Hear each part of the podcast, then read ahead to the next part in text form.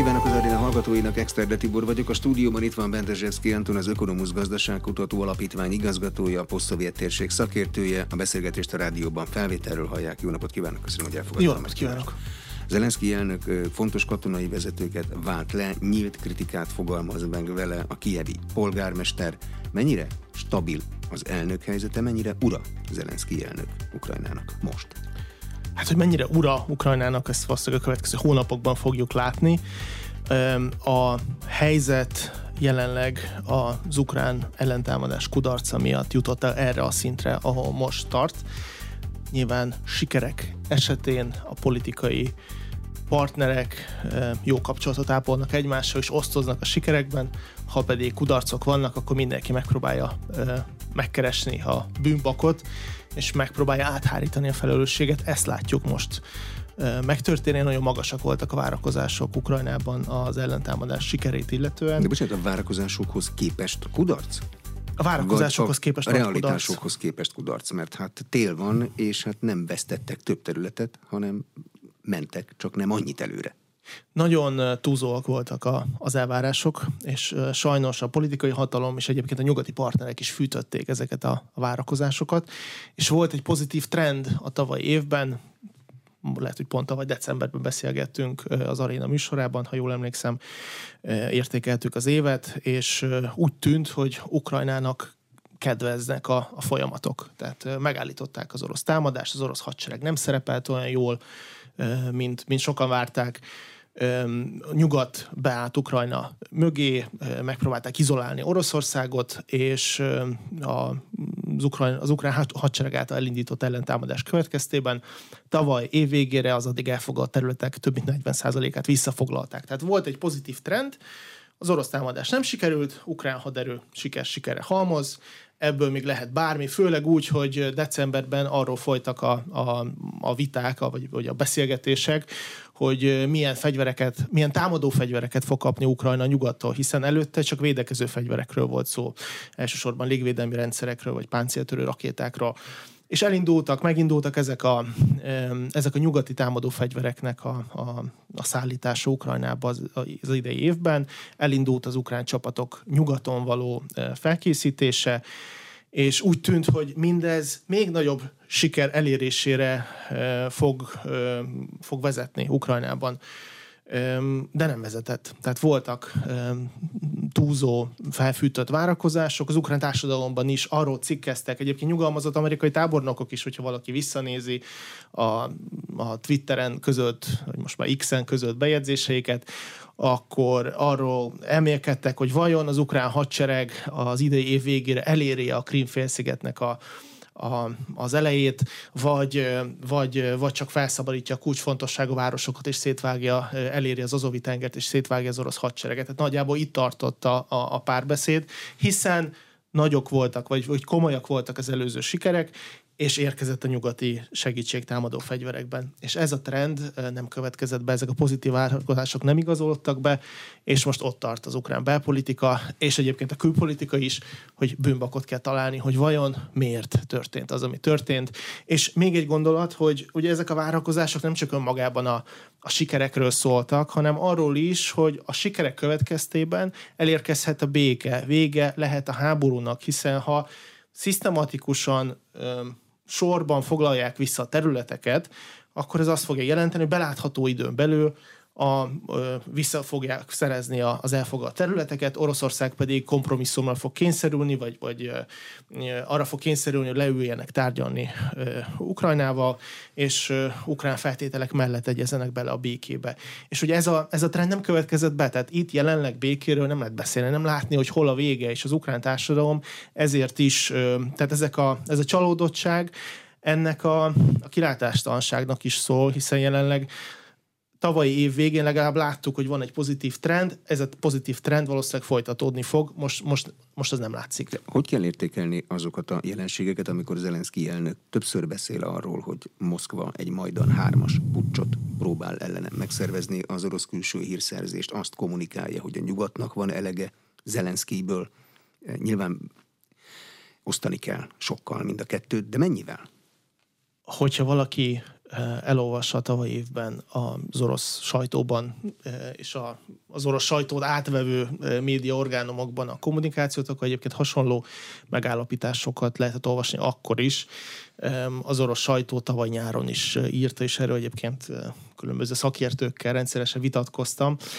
Arról szóltak a hírek, hogy a, az ukrán katonai és politikai vezetés megosztott, hogy hamarosan Zelenszkit le fogják váltani, hogy itt valamiféle belső pucs készülődik Zelenszkivel szemben, és egyébként is az ukrán politikai elitek csődbe fognak kerülni, és valamiféle hatalomváltás fog következni ez, ez, ez a tavalyi év, tavalyi év nyár, ősz, tudom, idei év tavasza, ezek a várakozások folyamatosan jelen voltak az orosz médiában.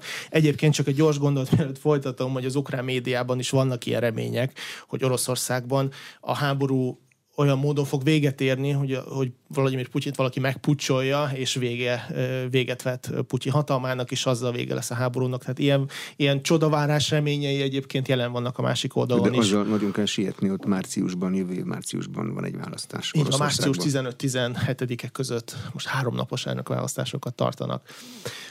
Tehát ilyen, ilyen hírek voltak korábban is, Oroszország előszeretettel terjeszti ezeket a Oroszország szeretné látni, hogy legyen egy, egy valódi megosztottság, és egyébként nyilván minden, minden ilyen jellegű információs hadviselésben, hadműveletben vannak, vannak az igazság csirái, és valóban vannak különböző politikai erők Ukrajnában, amelyek egyébként különböző spektrumokat, különböző narratívákat képviselnek, de a háború, az, az orosz agresszióval szembeni ellenállás összefogta ezeket az erőket, és valahol természetes, hogy ahogy a veszély elhárul, újra előkerülnek, a, a belpolitika visszatér, és a viták újra előkerülnek.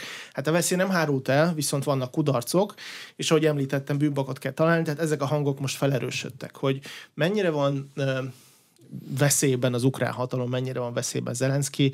Azt gondolom, hogy a felmérések alapján nincs félni valója, van némi összeesés, hát a háború a tavaly évben a, a háború első néhány hónapja után Zelenszky mögötti támogatottság 91%-os volt, már amennyire persze lehet hinni a felméréseknek, de azért um, nyilván mutatnak egy, egy, egy trendet. Most ez a fajta támogatottság Zelenszky mögött csökkent, de nem olyan jelentős, valahol 80% körüli uh, helyzetben van.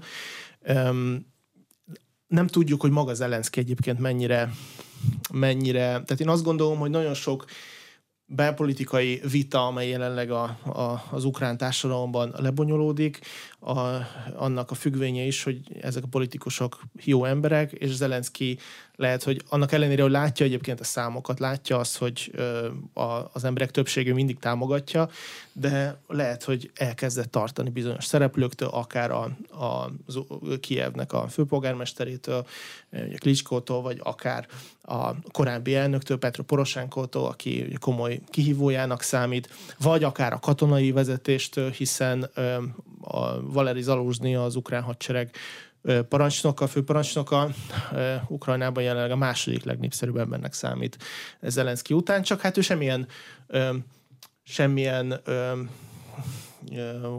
semmilyen módon nem mutatta, hogy ő egyébként politikai pályára készülne és szeretne tehát bármilyen politikai babérokra törni, de ettől függetlenül lehet, hogy bizonyos szereplők azt gondolják, vagy attól tartanak, hogy mi van, hogyha az előtérbe helyezett katonai vezetők hirtelen ellenük fordulnak és, és részt vesznek a politikai életben. Ugye nem véletlen egyébként egy másik gondolat, hogy Oroszországban nem nagyon látjuk a, a, a, a hadműveletekben résztvevő tábornokokat, nem látjuk őket az előtérben, nem szerepelnek a médiában.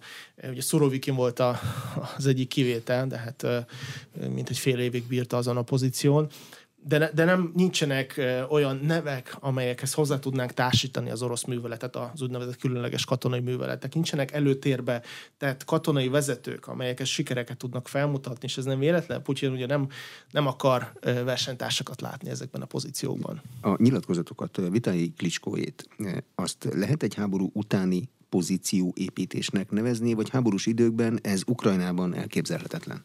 Abszolút, jelenleg megindultak ezek a, ezek a folyamatok, ugye normális körülmények között Ukrajnában választásokra kerülne sor, év végén parlamenti választásokra, jövő év elején pedig elnök választásokra kerülne sor, hogyha követnénk a, a természetes politikai ciklusokat. De ugye a háborúban ez nem lehetséges, ez egyértelműen kiderül az ukrán alkotmányból, ennek két oka is van. Egyrészt megfelelő kampányt folytatni, katonai cenzúra alatt, miközben ugye bizonyos, bizonyos hírforrások nem úgy funkcionálnak, ahogy kellene, miközben bizonyos lakosság egy bizonyos részéhez nem lehet hozzászólni, a lakosság egy másik része pedig elhagyta Ukrajna határait, ugye jelenleg több mint 7 millió emberről beszélünk, akik a, az ENSZ adatai szerint jelenleg Ukrajna határain kívül tartózkodnak és ugye bizonyos területek megszállása alatt vannak, tehát így egy, egy politikai kampány szervezni nem, hogy mondjam, nem lehetne úgy hozzászólni, tehát kisebb lenne a legitimitása annak a, a jelöltnek, aki megnyerni a választásokat, hiszen nem minden választóhoz tudott szólni. A másik oka pedig az, hogy nem lehet ö, biztonsági garanciákat adni a lakosságnak, hogyha a választások napján ö, elmennek szavazni, akkor mondjuk Oroszország nem próbálkozik valamiféle katonai akcióval a lakossággal szemben. Vagy... Mert ki kell jelölni a szavazóköröket, azoknak pontos Pont, helyük pontosan, van. tehát ezt, ezt, előre, tudja, ezt mindenki tudja előre, és abszolút, még ha nem is próbálkoznak semmivel, de akár egy megfélemlítő kampány már hozzájárulhat ahhoz, hogy a lakosság egy, egy, egy jelentős része nem megy el szavazni, mert félni fognak attól, hogy bármilyen ugye bajuk esik, mert egy támadás, esetleges támadás miatt. Tehát ezen körülmények miatt nehezen lehet elképzelni, hogy Ukrajnában legitim elnökválasztásokat, vagy parlamenti választásokat lehessen, lehetne tartani háború alatt, úgyhogy ez, ez inkább a háború utáni időszakra tolódik. Egyébként, hogyha most lenne elnökválasztás Ukrajnában, akkor valószínűleg Zelenszky torony megnyerné ezeket a választásokat. Nagyon más kérdés, hogyha háború után történik egy ilyen választás, hogy Ukrajna milyen állapotban jut el odáig, mi lesz a háború vége, hogyan mm, teljesít az ukrán hatalom, milyen eredményekkel záró a háború. Tehát, hogyha negatívan, rosszul teljesít, hogy elveszíti Ukrajna a háborút, hát akkor nem lennék az Zelenszky helyében, hogy ezeket a választásokat hogyan az bonyolítja le. Valamennyire világos az ukrán közlés szerint, hogy mi számít a háború megnyerésének, meg mi számít a háború elvesztésének, mert az eredeti tervek azok egészen előre a krímig voltak. Minden négyzetcentiméterről kiűzni az agresszort. Ehhez képest minden kudarcnak tűnik. Két fajta narratíva van a háború eredményét illetően. A az egyik narratíva, ugye a Volodymyr Zelenszky béketervében jelenik meg, ott egyértelműen az 1991-es határ szerepel, hogy tehát Krímet beleértve minden területet vissza kell szerezni Ukrajnának. Ez szerepel Zelenszky 14 pontos béketervében. Van egy másik narratíva is, amelyet különböző ukrán döntéshozók, politikusok, katonai vezetők hangoztatták a háború első szakaszában, és újra előkerül, az pedig az, hogy a, a minimum, amit el kell érni, az a 2022. február 24-e előtti állapotnak a, a a, a vissza, tehát ehhez az állapothoz való visszatérés, vagyis a 2014 után megszállt területek, Krimfélsziget és Donetsk, illetve Luhansknak az egyharmada, ugye e fölött nem volt uh, ukrán állami kontroll, hogy ezek valamiféle további rendezésnek az alapjai lehetnek, akár diplomáciai rendezésnek, akár valamiféle további katonai rendezésnek, tehát a jövőbeni katonai rendezésnek az alapjai, de az elsődleges cél az a 2022-es állapotnak a visszaállítása, tehát a minimum ugye a Herszoni és az Zaporizsé megyének a visszatérése, ugye bizonyos Donetszki területek és a Luhanszki megyének a kétharmada ezeknek a visszaszerzése. A jelenlegi állapotok mellett erre sem mm, kínálkozik magas esély. Persze meglátjuk a háborúnak, van egy nagyon érdekes hullámzása a tavaly évben, egyértelműen az év végére Ukrajnának állt a, a, a siker, az ászló, a trend. Most pedig úgy tűnik, hogy valamiféle padhelyzet alakult ki a, a fronton, és nehezen lehet látni, hogy hogyan lehet ezt a padhelyzetet feloldania bármelyik félnek. Ugye Oroszország most próbálkozik egy, egy jelentősebb támadás sorozattal, de hát az idei évben, hogyha valaki megnézi az idei, az idei év mérlegét, igazából semmilyen konkrét eredményről nem lehet beszámolni. Oroszország elfogadta Bakmut városát, Ukrajna az ellentámadás során mint egy 20 kilométer tudott haladni, néhány falut foglalt vissza.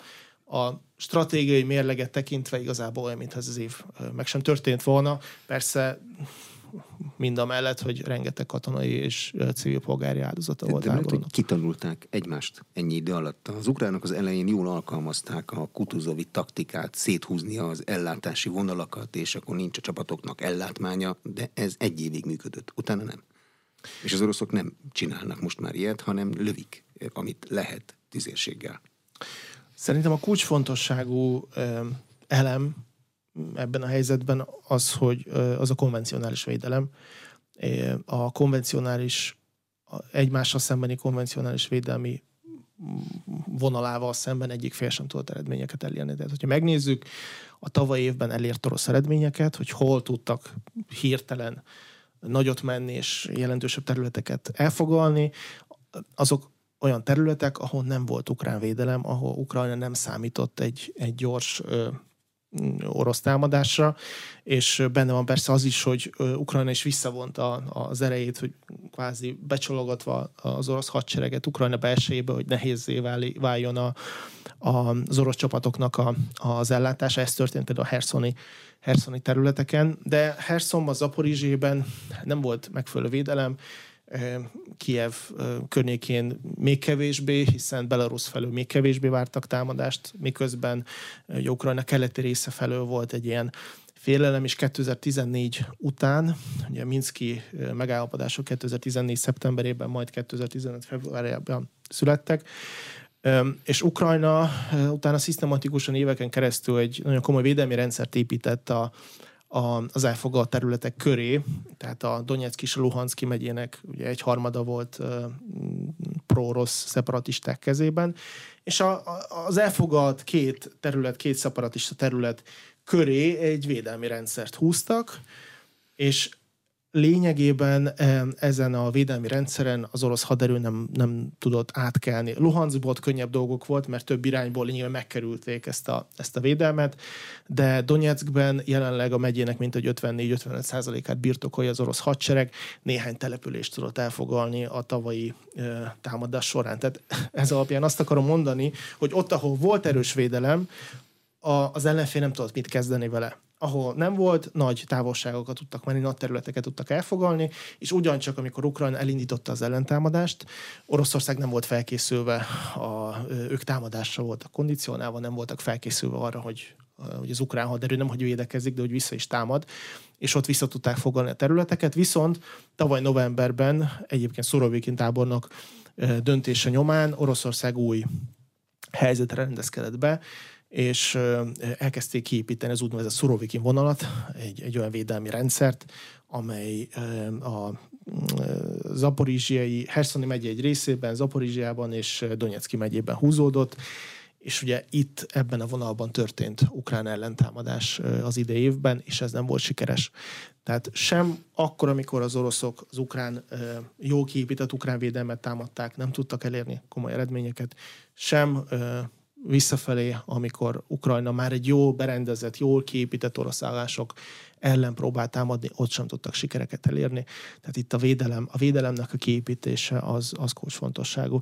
És egyébként, csak egy, egy gyors gondolat, hogy Zelenszky egy héttel ezelőtt a vezérkari ö, találkozó, újabb vezérkari találkozón kijelentette, hogy Ukrajna a következő hónapokban a védekezésre rendezkedik be, és Ukrajna északi részén is egy hasonló védelmi rendszer próbál létrehozni, mint, mint amit Kelet-Ukrajnában tették. A régi politikai elit készülődik, Petro Poroshenko elindult nyugat felé, de már Ukrajnában visszafordították.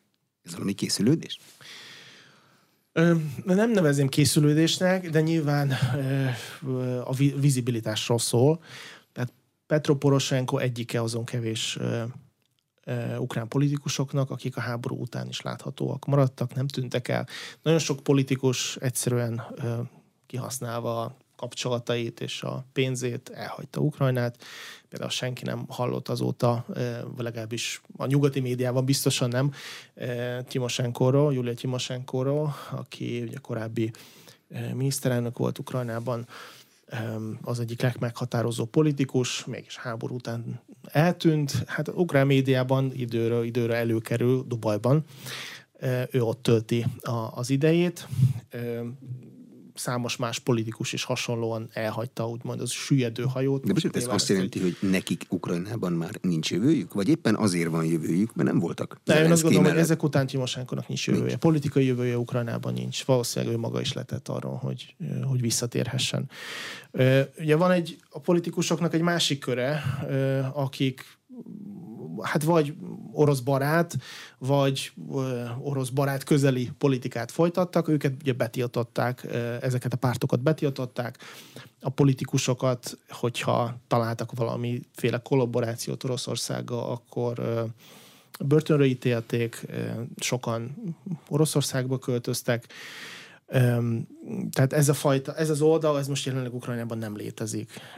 Tehát lényegében jelenleg csak a centrista és a centristáktól jobb oldalra álló politikai erők vannak. Ugye Poroshenko Zelenszkitől jobbra áll, ő a, konzervatív nemzeti erőket képviseli, annak ellenére, hogy egyébként nagyon az egyik leggazdagabb ember Ukrajnában nem használta ezt a ezt a pénzügyi tőkéjét nem használta ki a háború után, nem hagyta el Ukrajnát, hanem ott maradt, kezdetben nagyon aktív volt a közösségi médiában, most is aktív a közösségi médiában, hogy látogatja a különböző egységeket, fegyvereket, a kampányokat szervez, fegyvert szerez, felszereléseket szerez, de eddig nem bírált az Zelenszkét. Tehát ugye ez volt a, az érdekes, hogy ő, ahogy említettem végül is a beszélgetésünk elején, hogy az orosz agresszió összehozta az ellenfeleket, volt egy egységfront, volt egy, egy, egy konszenzus, hogy háborús idők alatt nem politizálunk, de ennek ellenére nyilván minden egyes poszt a közösségi médiában, hogy Poroshenko tudom, drónokat adományoz a hadseregnek, nyilván ez valamiféle politikai gesztusnak is mondható, tehát ezeknek a politikusoknak meg kell maradni a vizibilisnek kell maradni, meg kell maradni a, a társadalmi ismertség szintjén, nem, nem szabad eltűnnie, és ilyen szempontból például Vitali Klitschko is, hogy egy, egy meghatározó politikus, hiszen mind a mellett, hogy egyébként Zelenszky ellenfele volt a 19-es választásokon is, aztán ö, ö, nem, nem indult, lemondott a, a jelöléséről jelöltségéről, tehát mind a mellett Kiev főpolgármestereként az a napi szinten, központ.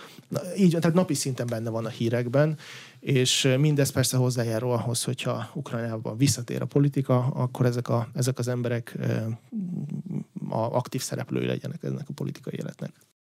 Hogy kell elképzelni Ukrajnában most a közigazgatást? Az országnak csak az egyik részén van háború, a másik részén nincs. Ez egy, ez egy nagy komplex téma, amiről lehetne beszélni. Általánosságban ugye a legfontosabb, ami a kérdés megértéséhez szükséges, az, hogy háború van, és a háború első napjától kezdve e, ugye háborús szükségállapotot vezettek be az országban, ez e, hivatalosan az alkotmány szerint e, 30 napig tart, de 30 naponta meghosszabbítják, tehát azóta is Ukrajna kvázi egy, egy soha véget nem érő háborús szükségállapotban él, és a gazdaság ennek, ennek van alárendelve. Minden gazdasági szereplő, tehát kezdve azzal, hogy bizonyos a lakosság bizonyos csoportjai nem hagyhatják el az országot, mobilizációjukban korlátozottak, tehát mozgásukban korlátozottakká válnak, ugye ez a 18 és 60 év közötti férfi korosztályt jelenti, hogy bizonyos vállalatokat az ukrán állam a saját céljaira használhat fel, bizonyos helyeken egy ilyen kinevezett irányítást nevezhet ki. Most csak példákat mondjak.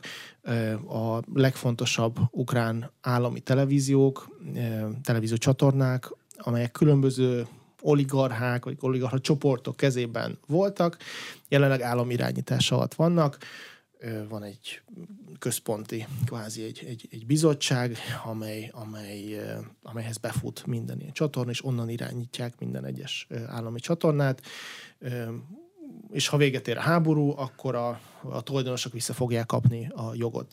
Vagy vannak olyan ukrán vállalatok is, amelyek stratégiai jelentőségének bizonyultak, és vagy az, azoknak lettek kikiáltva, mint például az Ukronafta, az egyik, sőt a legnagyobb ukrán benzinkuthálózat, azokat az állam ugyancsak saját kezelésébe, saját irányításába vette, vagy a Motor Siege, amely helikopter motorokat gyárt, és más, akár más haditechnikai gépekhez is gyárthat felszerelés, vagy motorokat, ezeket is állami kezelésbe vette. Tehát vannak vállalatok, amelyeket az állam kvázi rekvirál, vagy, vagy átmenetileg saját irányítása alá helyez bizony, ugye a valuta forgalom korlátozott, tehát ilyen feltételek mellett bizonyos cégek nehezen tudnak működni.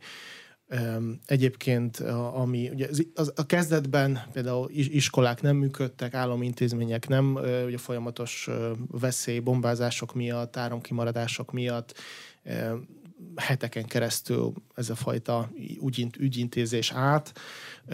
A a háború első évének a vége felé sikerült ezt a helyzetet stabilizálni, iskolákba visszatért a, visszatértek a gyerekek, de ugye vannak előírások, például mára elő van írva, hogy minden egyes állami intézménynek, minden egyes iskolának, óvodának rendelkeznie kell generátorra, rendelkeznie a közel, közelben egy, egy menedékhelye, ahova egy légiriadó esetén ugye gyerekeket elmenekítik, ez is ugye kezdetben nem volt teljesen egyértelmű, mert például a háború elején a, a rendeletek úgy szóltak, hogy ha légiriadó van, akkor a szülő köteles elmenni a gyerekéért, az óvodába, az iskolába elhozni, és ugye biztonságban helyezni. Most el lehet képzelni, hogy ez mennyire akadályozta a munkát, amikor napi szinten megszólaltak a légiriadók, és gyakorlatilag ugye nem lehetett, a szülők nem lehetett dolgozni, a gyerekek nem tudtak tanulni, tehát kezdetben ez, ez mind komoly problémát okozott az ukrán közigazgatásban, az, az ukrán gazdaságban,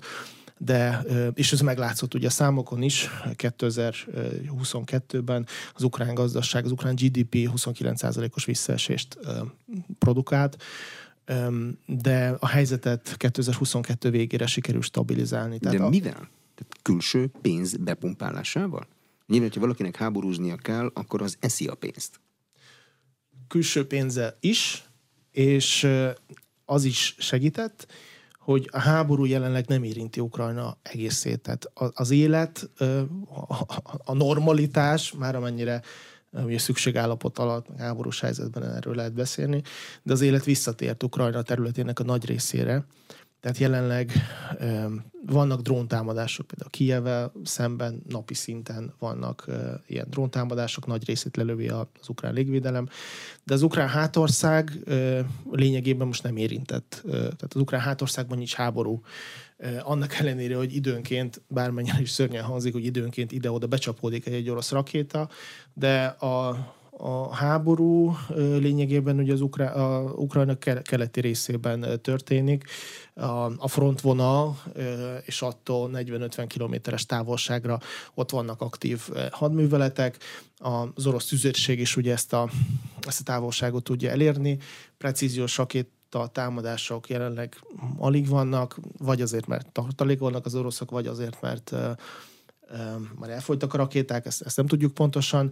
Ugye voltak félelmek, hogy ismét megindulnak az orosz rakétatámadások az ukrán kritikus infrastruktúrával szemben, mint a tavaly évben, ez nem történt meg. Tehát most már a fűtőszezon második hónapjában járunk, és ilyen támadások nincsenek. Hát azt lehet mondani, hogy a gazdasági vállalatok, az intézmények újra tudták építeni a, a, a napi működésüket, mert nem veszélyeztetik őket az orosz támadások. Az orosz támadások ott vannak a, a frontvonal közelében, áramkimaradások lényegében jelenleg nincsenek, az energiarendszer működik, a, vannak ugye állami előírások, a, ami mondjuk a generátorkapacitásokat illeti, és a generátor, generátorok beszerzéséhez többek között az Európai Unió is támogatta Ukrajnát, tehát vannak, vannak külső támogatások, finanszírozások, vannak humanitárius, van humanitárius segítség, tehát nyilván ezek, ezek a dolgok segítenek, de a, a legnagyobb, ahogy említettem, a legnagyobb mm, a legnagyobb faktor, ami ahhoz vezetett, hogy,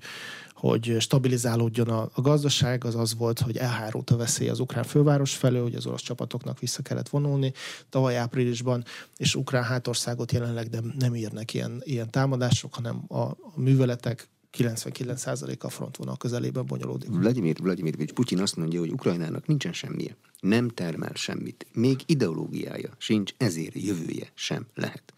Mit termel Ukrajna? Azt tudjuk, hogy gabonát azt elképesztő mennyiségben termel.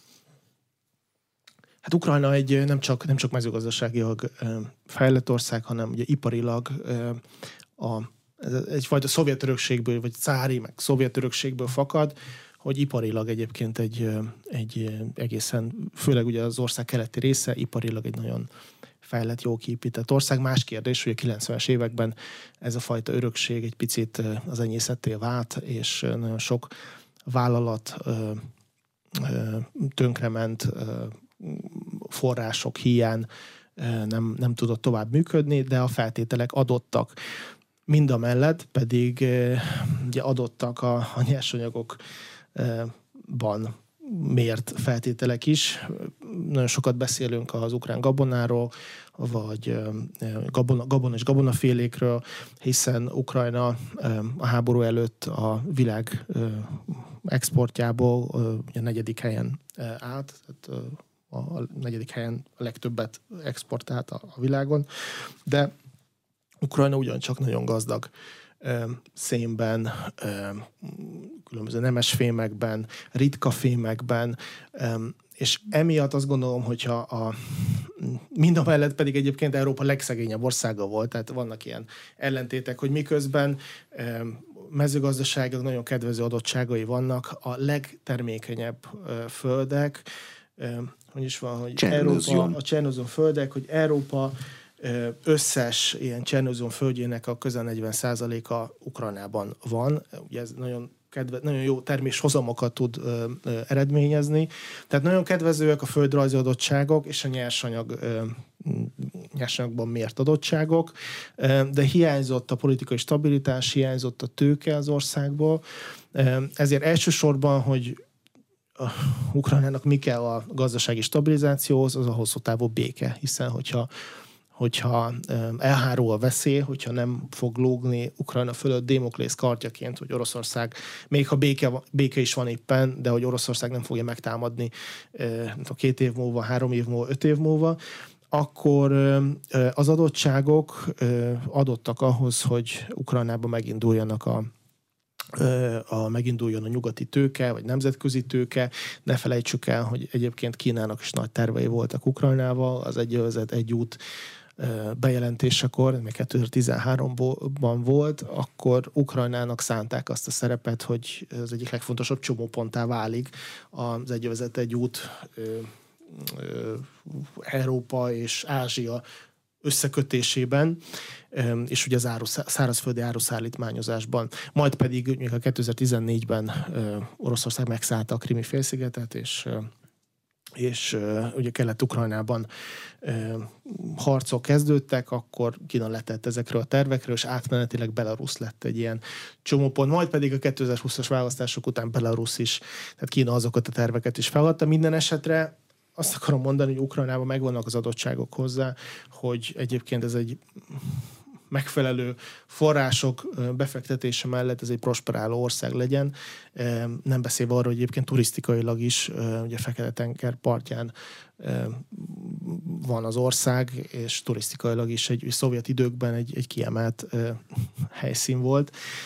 Tehát az adottságok megvannak, hogy ebből egy, egy, egy nagyon prosperáló gazdaságilag fejlődő országot lehessen csinálni, de ehhez egy, egy hosszú távon garantált béke kell. Decemberben az Ukrajnának szánt uniós támogatások kérdése, meg a tagfelvételi tárgyalások megkezdése lesz az uniós csúcs egyik fő témája, eltekintve a pozit- politikai pozíciófoglalásoktól. Ukrajna van abban az állapotban most, hogy mérni tudja a felvételhez szükséges kritériumok meglétét egyáltalán? Tehát milyen a gazdasága, milyen az igazságszolgáltatása. A háborús időben statáriális hmm. igazságszolgáltatása, ez egy értelmezhetetlen fogalom. Ne, abszolút egyetértek. Nincs, nincs olyan állapotban, hogy jelenleg csatlakozhasson az Unióhoz, de amennyire értem a, a vitákat, nem is arról van szó, hogy persze Ukrajnában megint csak más ennek a a percepciója, ott abban bíznak, hogy kapnak valamiféle fast tracket, egy valamiféle gyorsított eljárást, amelynek segítségével hát a két-három éven belül csatlakozhatnak az Európai Unióhoz, ennek szerintem semmilyen realitása nincs. Tehát az Európai Uniós csatlakozási tárgyalásokat egy folyamat részének kell tekinteni. A, a, a folyamat ö, első része abból állt, hogy Ukrajna beadta egyáltalán a, a, az igényét, vagy a kérvényt, hogy csatlakozhasson az Európai Unióhoz. Ez tavaly márciusban történt meg.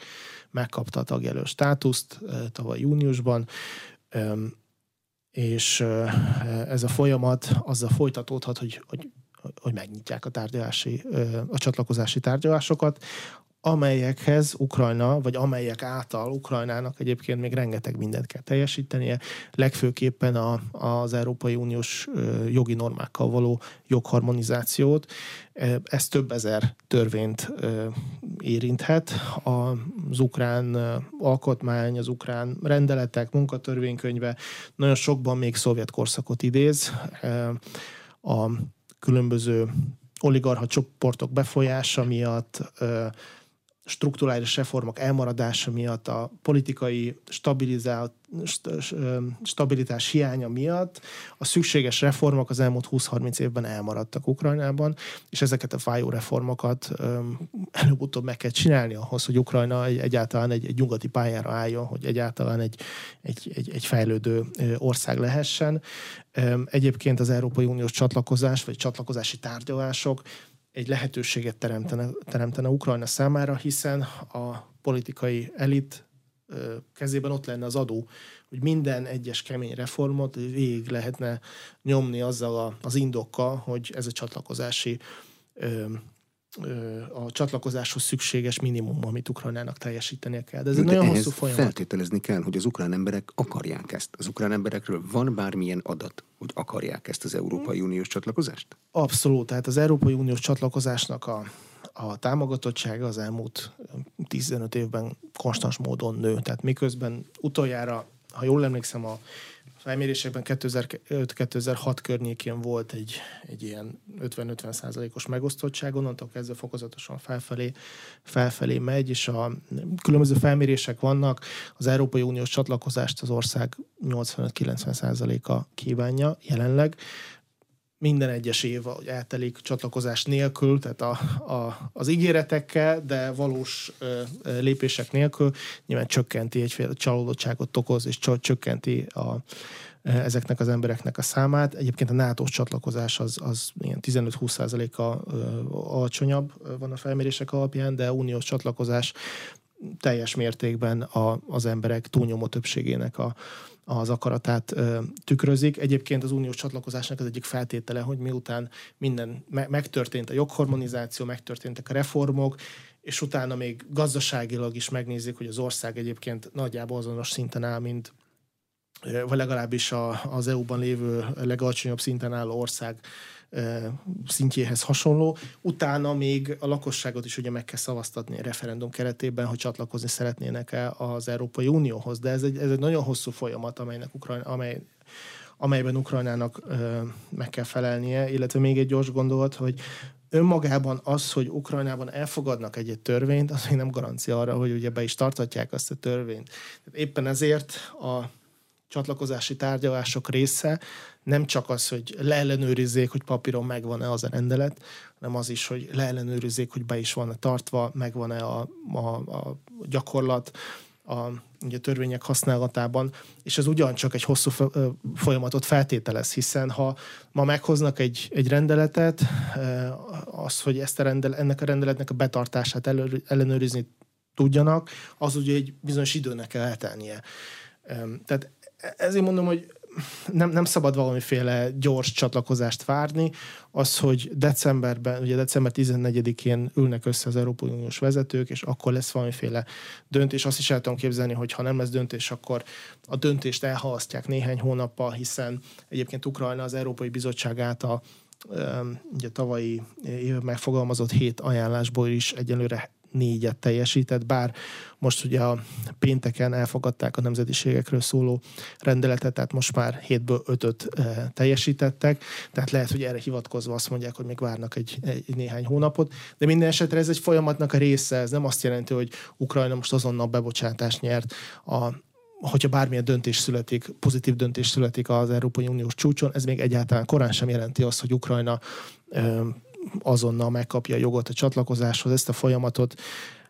Ez a folyamat lehet minimum egy, egy tíz év, de el lehet ezt nyújtani akár több évtizedre is. Ezt lehet tudni, hogy ilyenkor az Európai Unióban milyen ukrán területen számolnak? Az orosz 22-es orosz agresszió előtti krím nélküli terület az Ukrajna, az agresszió utáni teljesen fluid határokkal számolják Ukrajnát, ez utóbbi nehezen elképzelhető. Nem tudjuk, hogy mekkora a területe mm. most, mert harcok Nem, vannak. Te, te, ugye a jogilag elfogadott, a nemzetközi jogilag elfogadott területen számolnak, amiben benne van a Krimi félsziget is. Tehát jelenleg a minden nemzetközi egyezményben, tárgyalásban Ukrajna az 1991-es határjai szerint elismert terület. Ezt ugye Oroszország és még négy másik állam vitatja. Most tudom, Észak-Korea, Szíria, Eritrea és de azt, bocsánat, azt el lehet képzelni, hogy az Európai Unió úgy fogad el egy tagjelölti státuszt, hogy egy ország nem ura a teljes területének? Volt rá példa már, hogy a Ciprus egy egy, egy ilyen nyilván sokkal kisebb, az Európai kisebb Unió módon. szabályait mondjuk a Krímfélszigeten?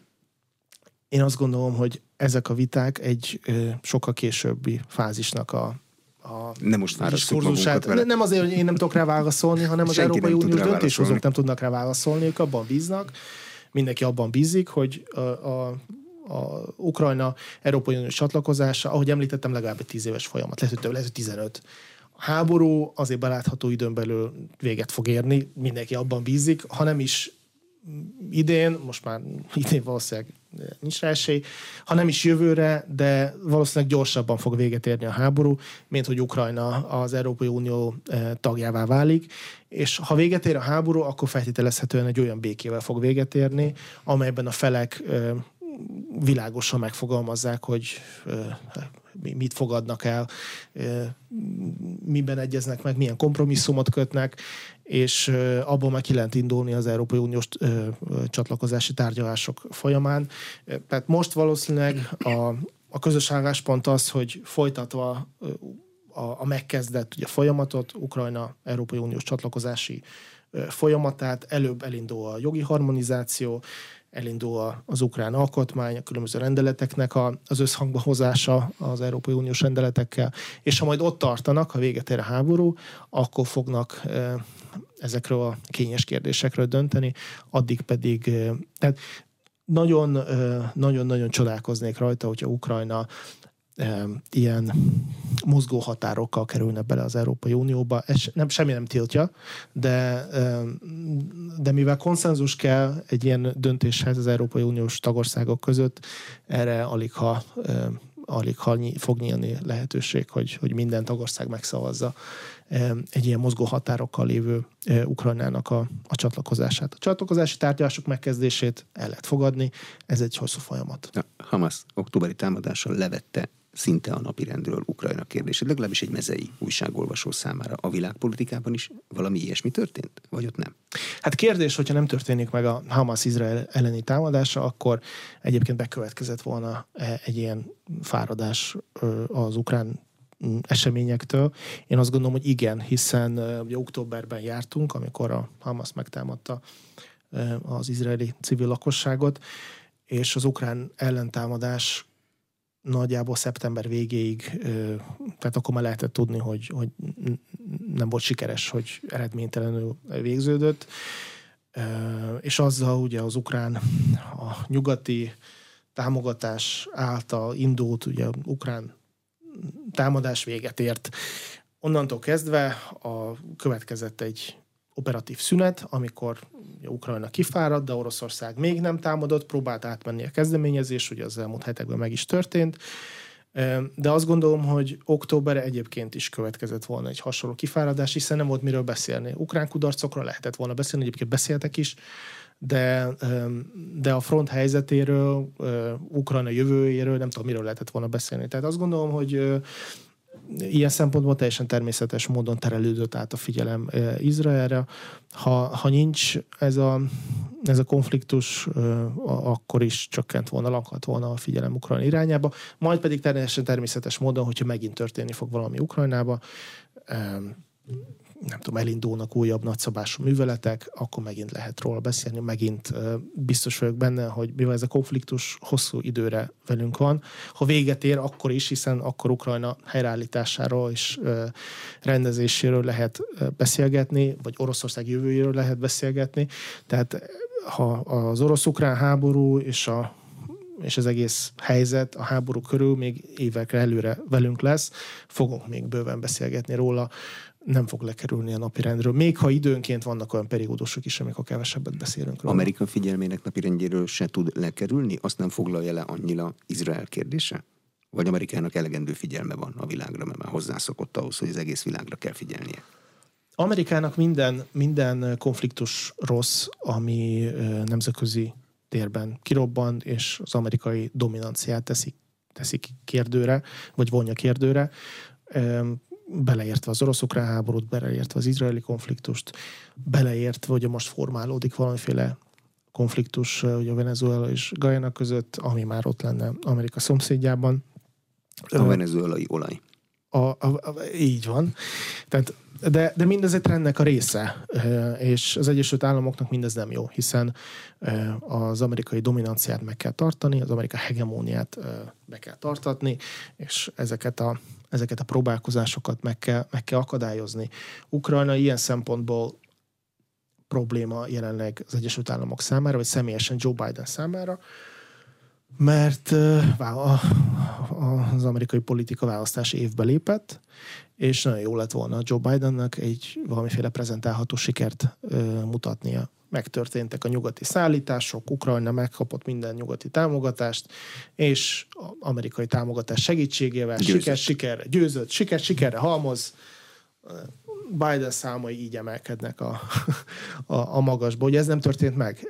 Jelenleg jelenleg valamit az ukrán politikának kezdenie kell ezzel a helyzettel, és amilyen állást választottak, ugye az az, hogy a felelősséget teljes mértékben az ukrán katonai vezetésre tolják, és azt mondják, hogy nem mi hibáztunk, mi mindent odaadtuk nektek, rosszal használtátok fel ezeket az eszközöket, ezeket az erőforrásokat, az Egyesült Államok bizonyos terveket formált, de az ukrán katonai vezetés máshogy gondolkodott, és végül is kudarca végződött ez a ez az ukrán tervezés. Ez egy, egyébként egy, egy hibás narratíva, mert a felelősséget a másikra tolja, miközben azért nem teljesen igaz az, amit, amit állítanak, de Biden most megpróbál egy picit távol helyezkedni ettől, hiszen választási évbe kerül, és az ellenfelei pedig pont ellenkezőleg egyébként felhasználhatják az ukrán tematikát arra, hogy, és egyébként hogy ezt mondja Donald Trump, hogy ő azt mondja, hogy, hogy hogyha ő lenne az elnök, akkor ezt a konfliktust nem tudom, egy nap alatt vagy egy óra alatt megoldotta nap. volna, egy nap alatt megoldotta volna, igen. De nyilván ez egy teljesen legitim narratíva, mert neki azt kell mondania, hogy ő viszont ez sokkal jobban kezelte volna, mint a, mint a hatalomban lévő elnök. Neki teljesen más stratégiája lett volna a konfliktus kezelésben, nem tudjuk, hogy milyen stratégiája lett volna, és és milyen eredményeket hozott volna ez a stratégia, de neki most azt kell mondani, hogy az ellenkezőjét kell prezentálnia, hogy ő aztán sokkal, sokkal jobban tudott volna érvényesülni. Tehát sajnos Ukrajna számára, Ukrajna számára sajnos, Ukrajna az amerikai belpolitikának egy, egy elemévé válik a következő egy évben, és a különböző politikai erők, egyébként ahogy Izraelt is, Ukrajnát is megpróbálják a, a maguk érdekei szerint felhasználni. Köszönöm szépen. Az elmúlt egy órában Bendezsevszki Anton, az Ökonomusz Gazdaságkutató Alapítvány igazgatója, a posztszovjet térség szakértője volt az aréna vendége. A műsor elkészítésében Módos Márton főszerkesztő vett részt. A beszélgetést a rádióban most felvételről hallották. Köszönöm a figyelmet, Exterde Tibor vagyok.